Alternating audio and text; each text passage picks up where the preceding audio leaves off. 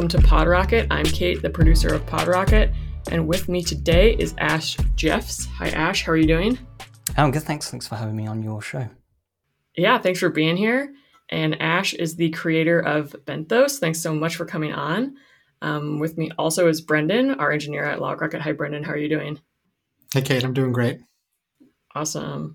Um, yeah, so Ash, if you just want to kind of tell us a little about yourself and what you're working on, and we can start there. Uh, yeah, so I am working on a an open source stream processor called Benthos, and that's pretty much what I've been doing for uh, the last five years or so.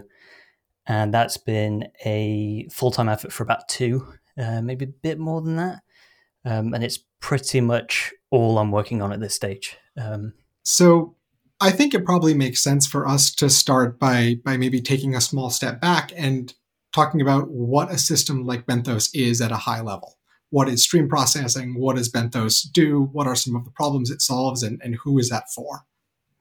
Right. So the the kind of term stream processing um, can be used to fit in a few different uh, types of system, but generally it means you're um, writing some software that reads a continuous feed of data in the form of discrete events or messages, whatever you want to call it, um, logs, some people call them.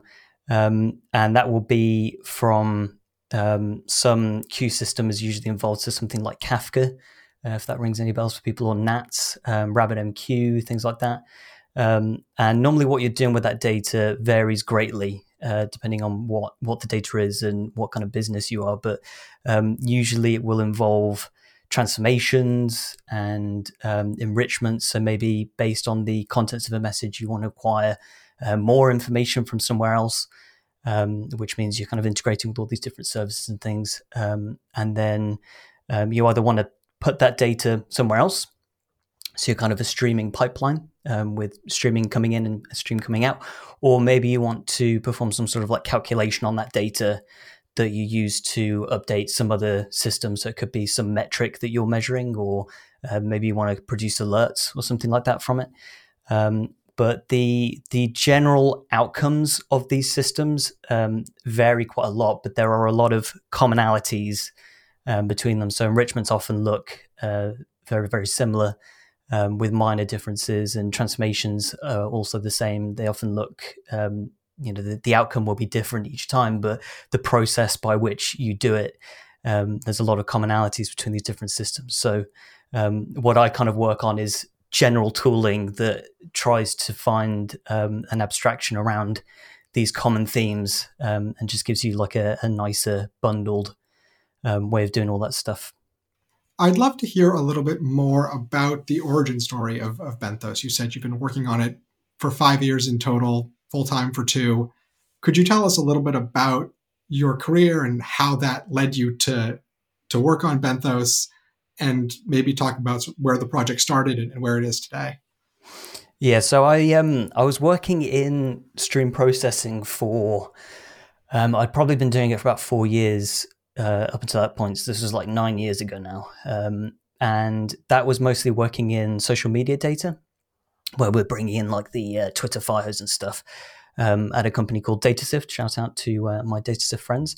Um, and there was a lot of systems that were kind of uh, just these streaming plugged components in this massive architecture of streaming um, things. And my job was uh, basically playing whack a mole with those services and adding features and um, adding new uh, new items and things. And it ended up getting to the point where you know, as as an engineer, you kind of see the common patterns, and you you have your own opinions as to what a good service in that space looks like and how it behaves. Um, and it got to the point where I was kind of I was kind of itching to to build a sort of generic tool to solve a lot of the problems that we were kind of um, spending a lot of time on as engineers, reinventing over and over again. Um, and unfortunately, we just didn't really have the capacity to do that um, at the company. So I ended up just kind of doing it as a, as a sort of hobby project for.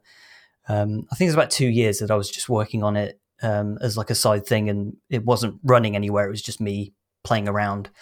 Um, and this was also about the time that I was kind of experimenting with the programming language Golang.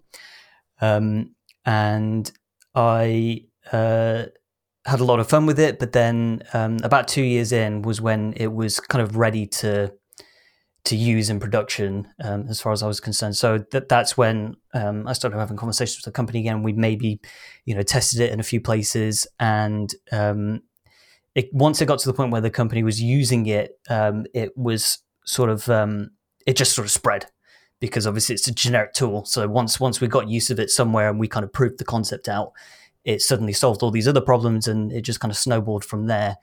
Um, and then for about three years uh, from that point.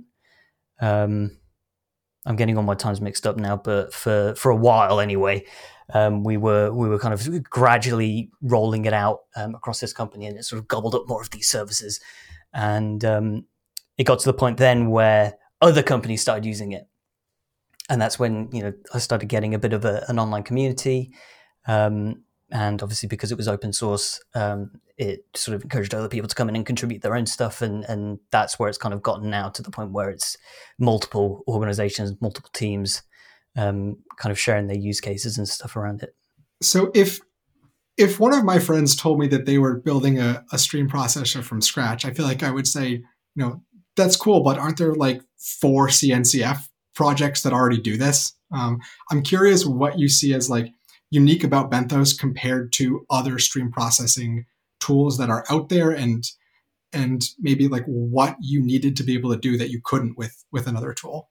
Um, the the main frustration I had back when I started it was um, delivery guarantees, and that's because we had we had quite strict rules about um, data retention and, and creating like good citizen services.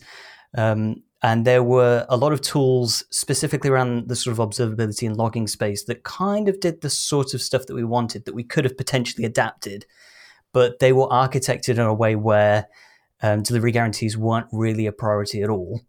Um, so not really suitable for our use cases. So they were kind of immediately written off as um, don't touch, can't use. Um, and then the other end of the spectrum. So the, this was back when stream processing was kind of just taking off. Um, so we had a lot of um, systems like Spark, kind of um, gradually translating people from this batch, uh, these batch systems to streaming systems, and they were kind of on the other end of the spectrum where they were.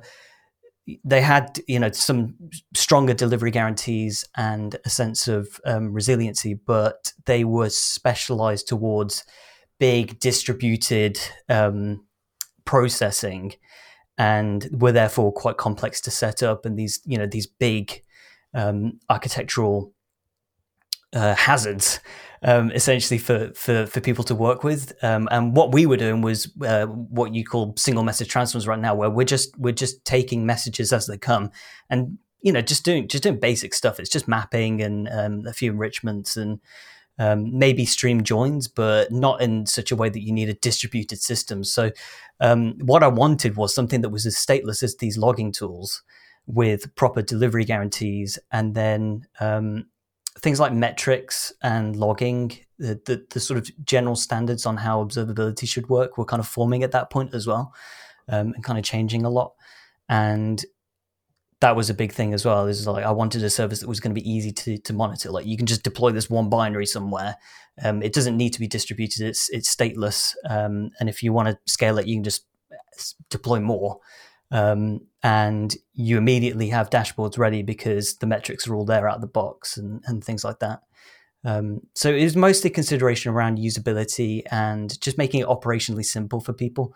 Um, I was not the person deploying it uh, at the company that I was at, but I was definitely getting my um, ears shouted at uh, by those people directly.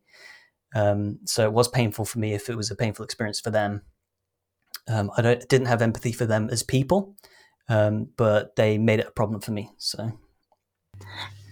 Um, you you kind of hinted there that a lot of these tools sort of required you to buy into a whole ecosystem of, of data formats and, and, sort of ancillary tools and and patterns, and that Benthos was sort of more pluggable.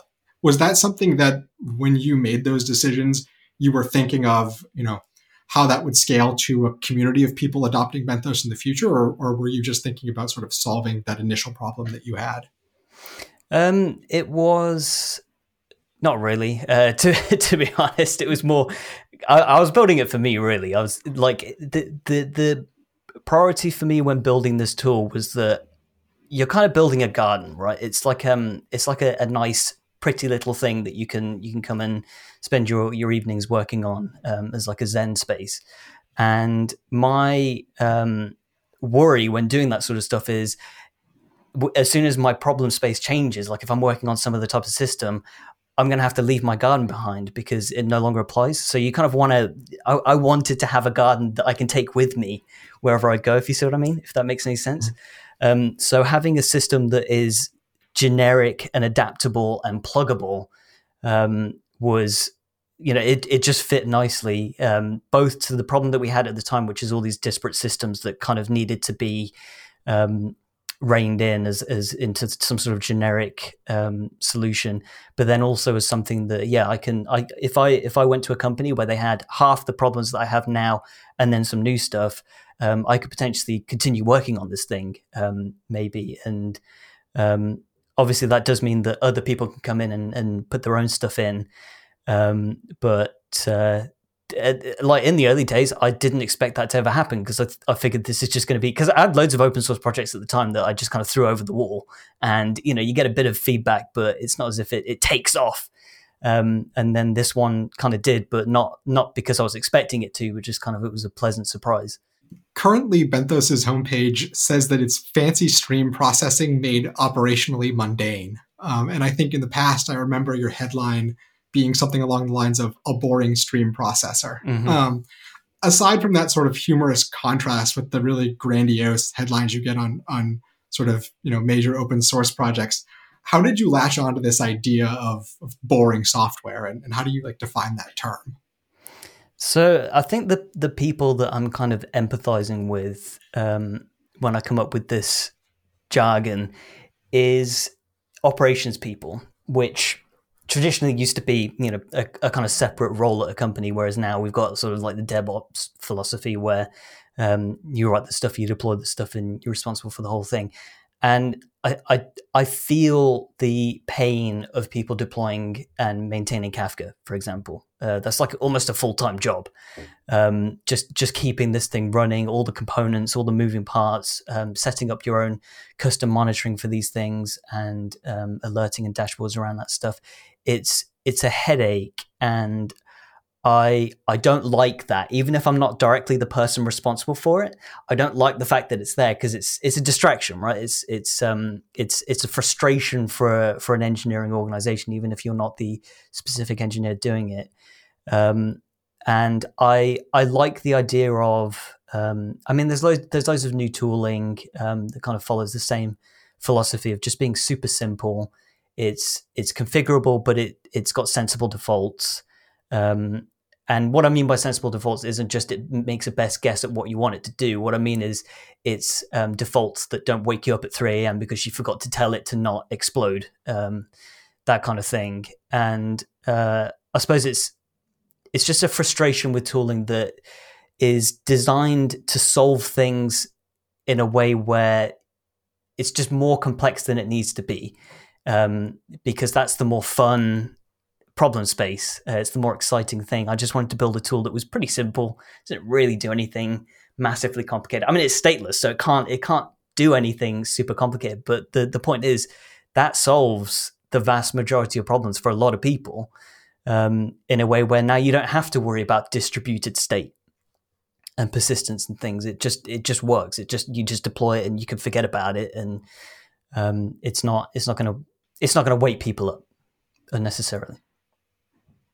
Yeah, and I think anytime I, I read a page of documentation about a data tool that doesn't start with set up a zookeeper cluster, mm-hmm. um, I get a little like spike of joy.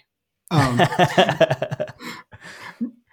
maybe I, I don't want to dive too far in into sort of technical details, but maybe there are a couple interesting things around the the software itself that we could talk about. Um, one of the things that that really stood out to me as I was reading through your documentation and and sort of more information about Benthos was um, you've added a DSL called Bloblang to the platform where you can essentially you know script more complex operations and, and, data transforms than you might be able to just with sort of a standard configuration.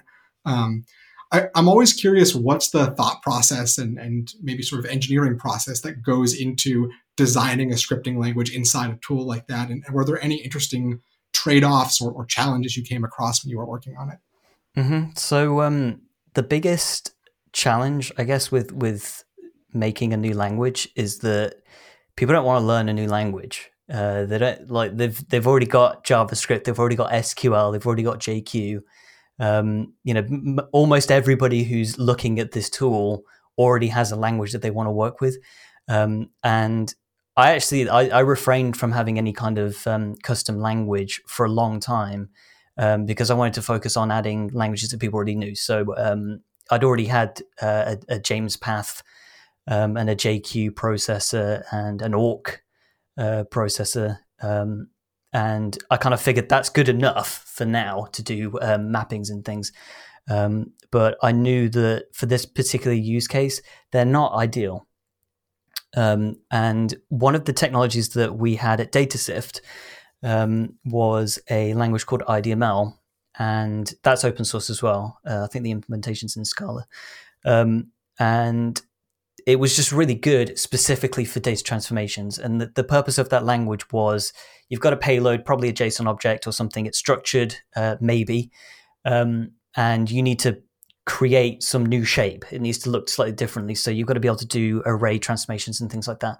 Um, and their focus was on making it kind of user friendly um, for those transformations, which ended up being a language that looks um, it looks kind of like JavaScript, uh, but it's it's very uh, functional. So the assignments are very pure, um, and it it looks like the kind of language that you would want for data transformations if you're in a space where, I mean, JQ is great. Um, is probably the uh, other uh, favorite um, for this kind of work, but the the problem with the syntax is it's it's better for for CLI um, situations. So when you've got like a, a 200 to 300 line mapping because it's you know big complex data, it doesn't scale as well, and you end up with these you know fairly difficult to follow um, things. Whereas IDML was kind of like assignments based. So I always kind of had in my head this idea: wouldn't it be great if I could do like a Go implementation of of IDML um, and just try it out? Because the advantage of the, the position I was in was people are already using the service. So if I just stick some scripting language in there and it's optional, I mean, it's opt in. Like you don't have to use um, Bloblang or anything like that. Uh, you, you, can choose what kind of processes you use. It gives people an opportunity to. You're not aggressively forcing it on people, so you're not going to alienate anybody from from this thing existing. You'll alienate some people. Some people just don't like stuff to exist, but most people can just avoid it if they if they don't want to touch it. So then you can kind of like test the waters a bit. Um, I did deviate from IDML while I was implementing it. Um, that's why it's kind of like its its own thing. Um, but my my mentality when I was doing it was um, the time was right because I had a lot of free time, um, and I was kind of looking for for something to try out. And I mean, the the project just ended up being easier than I thought it was going to be. Um, so I just kept on going, and then you know you get the feedback. People people start liking it, and and that kind of drove me to finish it um, and carry on from there. So it was kind of like an organic process, I guess, because it, it was it was feedback that got me to carry on. Um, I didn't try and force it on anybody. Maybe maybe I did indirectly um, force it on people, but not by intention. Another thing that I think is is really cool is that you can deploy Benthos as a, a serverless product, um, and there's obviously a lot of really appealing things that a serverless deployment brings for data streaming, not paying for idle, horizontal scalability, easy deployment.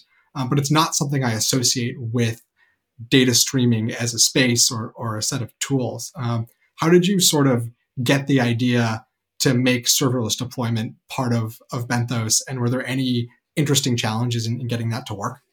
Uh, that's a, yeah, that was actually a really interesting process because um, it the the jump from this thing is a streaming service to oh actually we could just have this as a serverless function was probably only like a couple days of um, consideration. And it was more just because so there were two things that kind of enabled it. The first one was um, the it's stateless so you can just spin it up and it's immediately ready to go. So it's already in a position where it's not complicated to translate that into serverless land. Um, the other thing was um, the idea of um, what i call syn- synchronous responses uh, in in Benthos world, which is basically you can respond to the input stream. So normally in streaming, it's one way, um, but obviously you can you can use HTTP to instantiate streaming. Um, so you can have like an HTTP server input to Benthos, um, and that means you can give a response back. Um, there's also uh, some queue systems where you have request response. So what, what I ended up doing for that use case was adding in this mechanism where in the configuration you can express how to um, return messages uh, after transformations and things.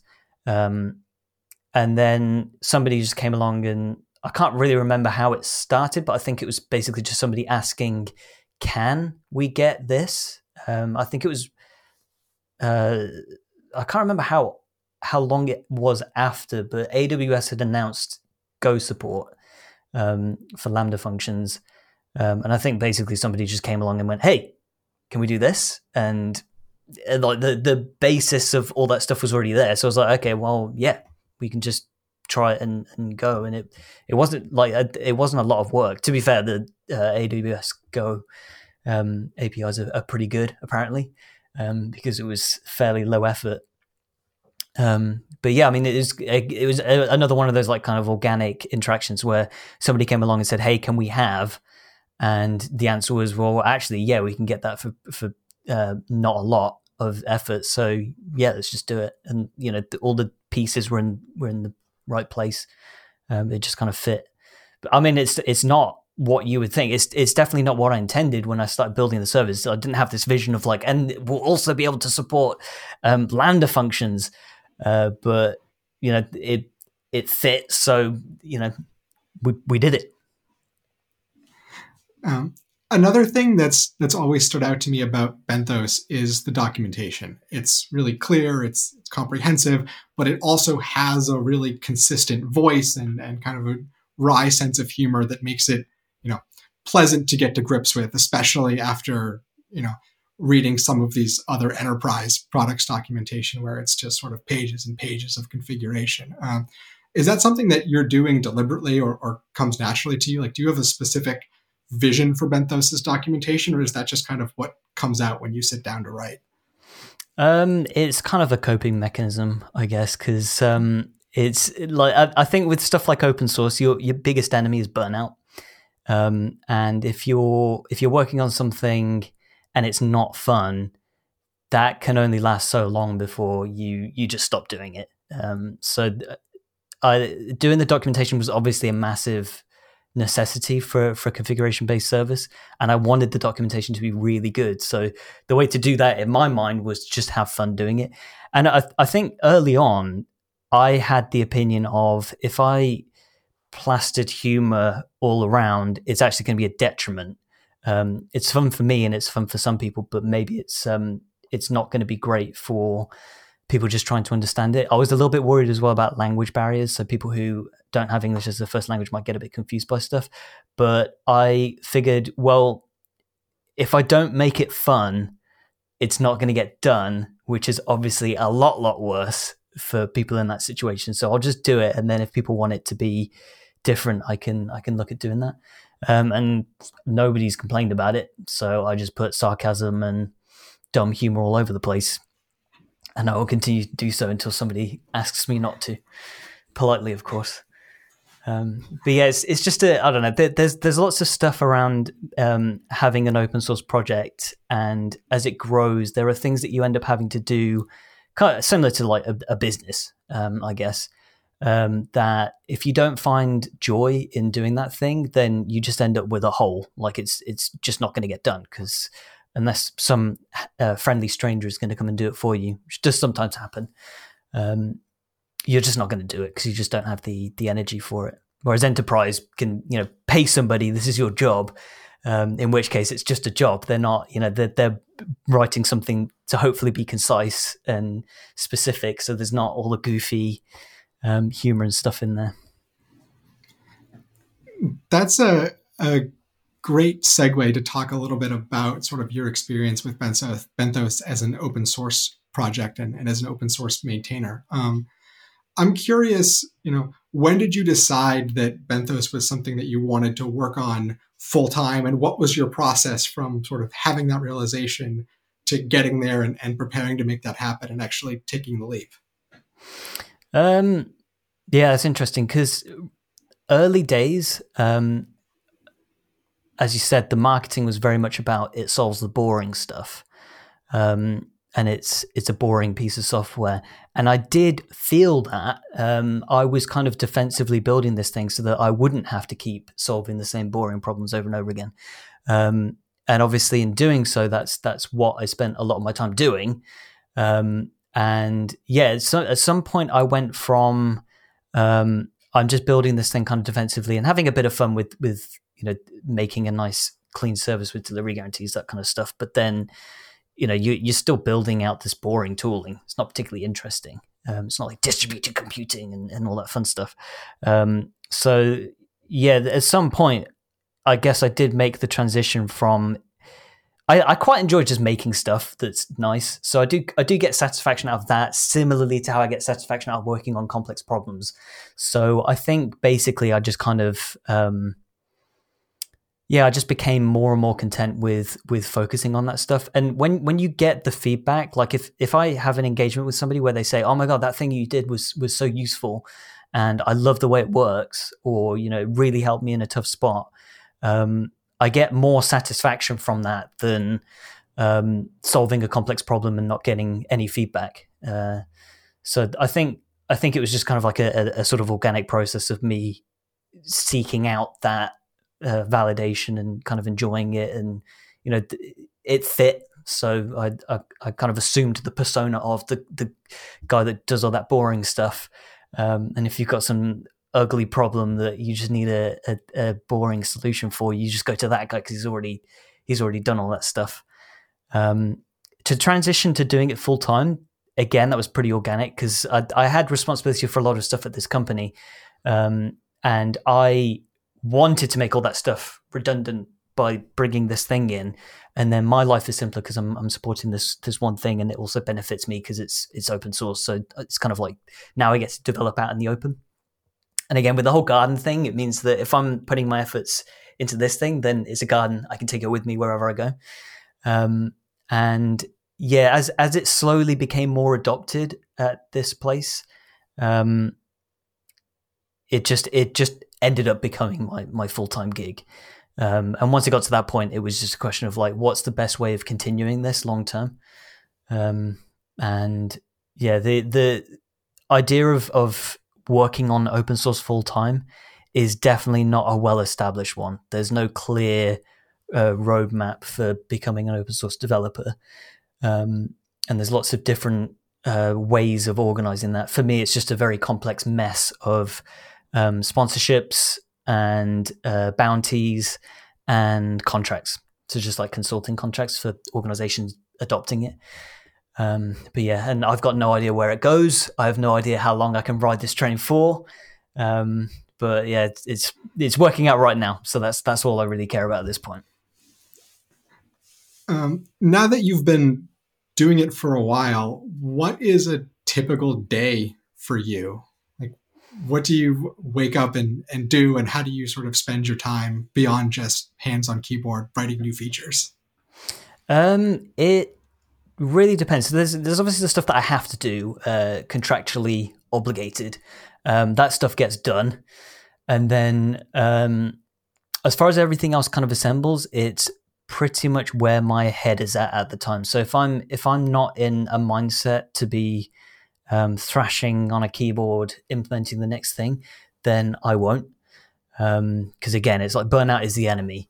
Uh, so if I if I'm not enjoying what I'm doing, then it's it's going to send me down a path where it ends. Basically, uh, this whole thing shuts down. So um, I don't I don't mess about with doing stuff unless unless I'm kind of enjoying it. And luckily, with open source, there is a wide variety of things you can get you can get done um, if you're not if, if you're not coding, and that's you know community building, so answering questions and stuff like that, um, drawing goofy pictures, Um, obviously, writing documentation, stuff like that, um, and videos. I do tutorial videos and things.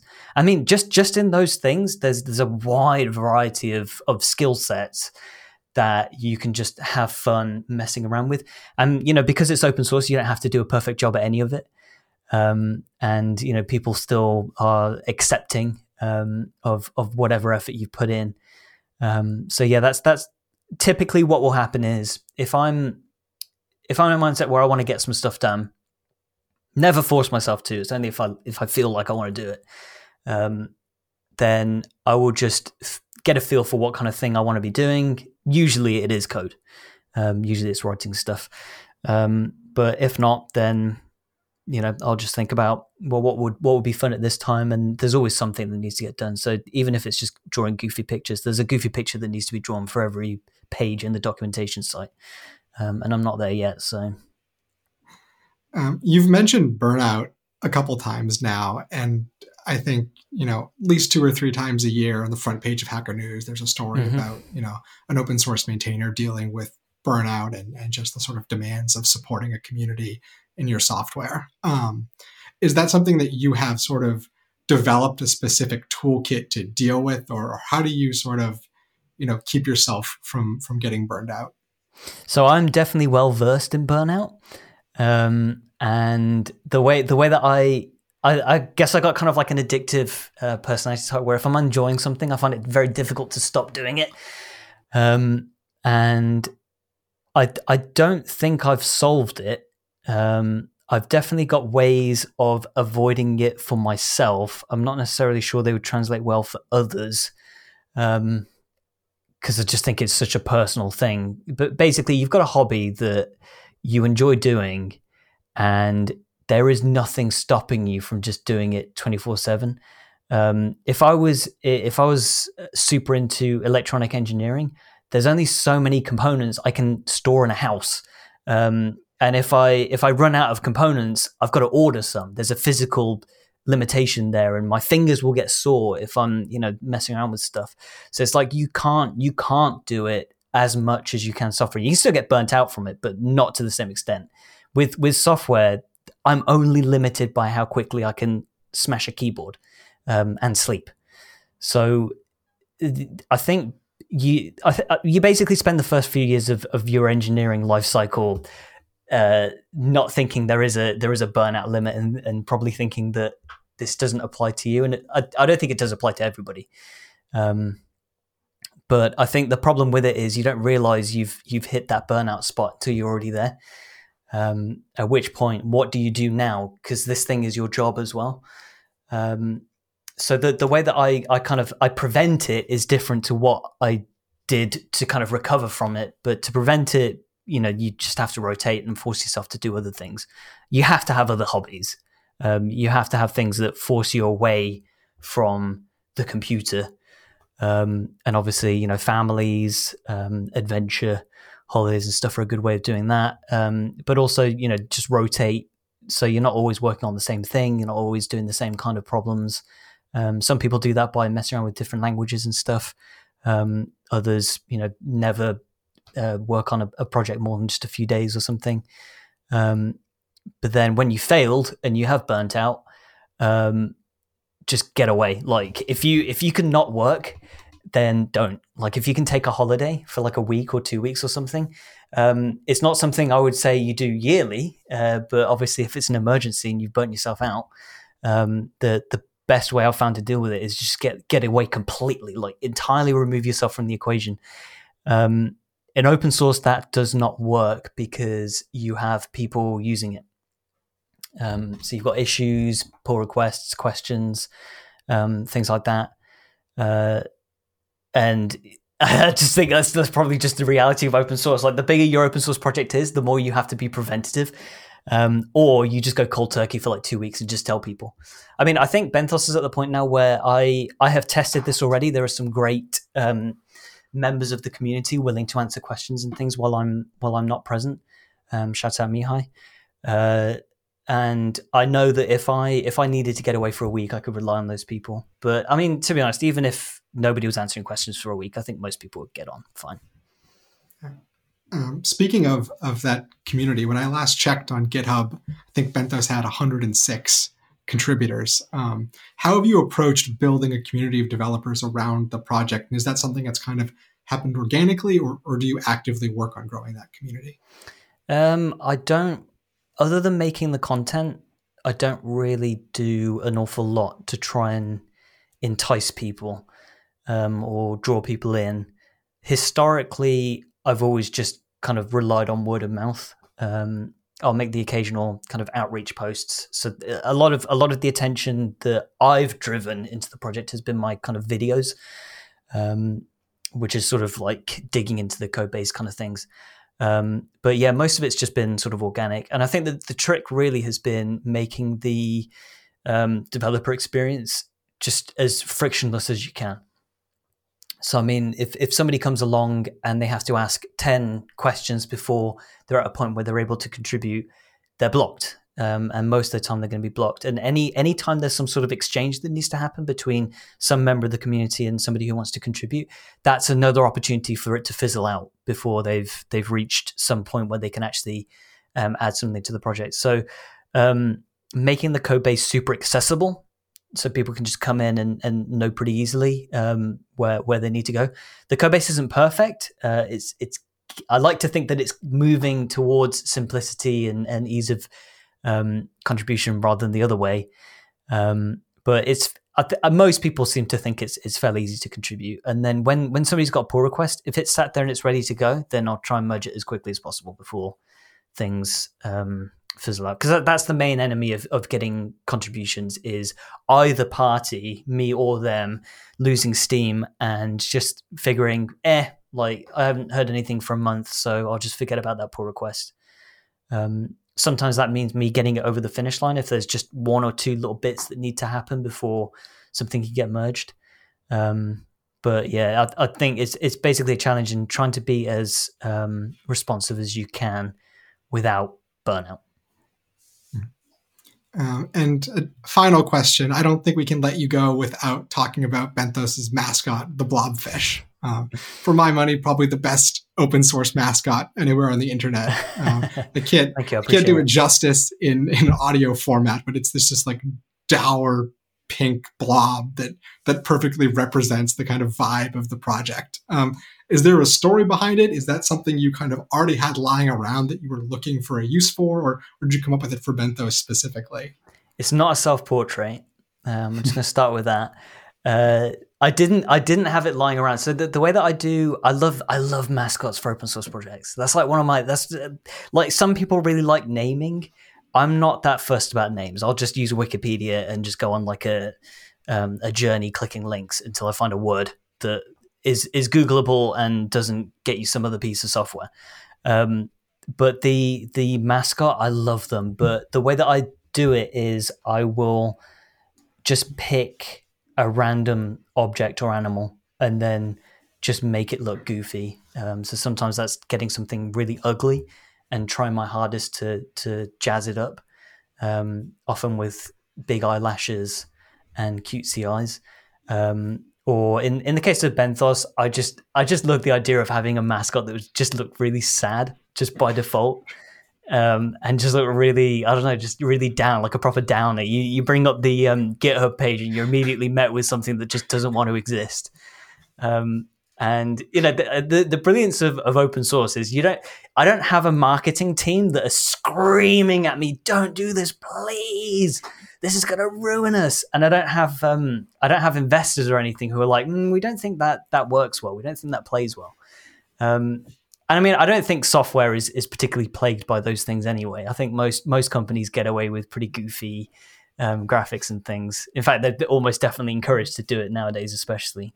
Um, but yeah, it's you can the brilliance of open source is you just put something out, and if it's terrible, you can just change it. Uh, if it's if it's great, people will you know say and um, I, I, I think with the, with the first I did change it once. So it started off the mascot's always been a blobfish um, that's just kind of squishy and and sad, um, but it was different.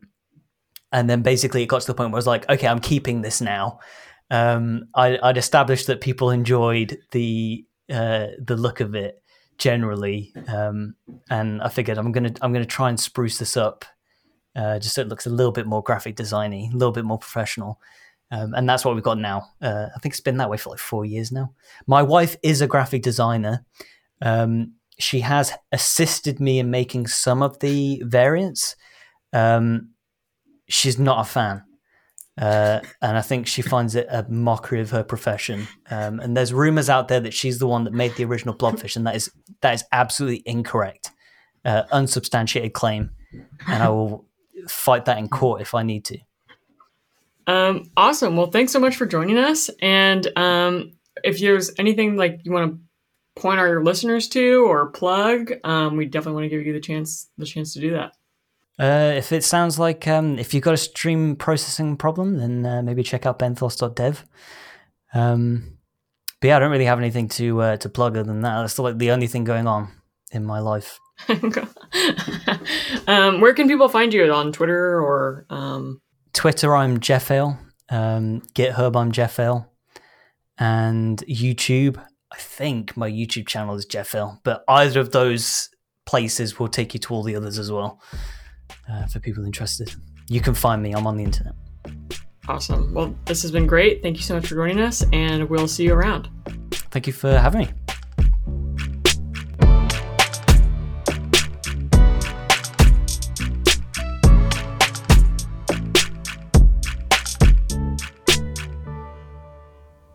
Thanks for listening to PodRocket. Find us at PodRocketPod on Twitter, or you could always email me, even though that's not a popular option. It's Brian at LogRocket.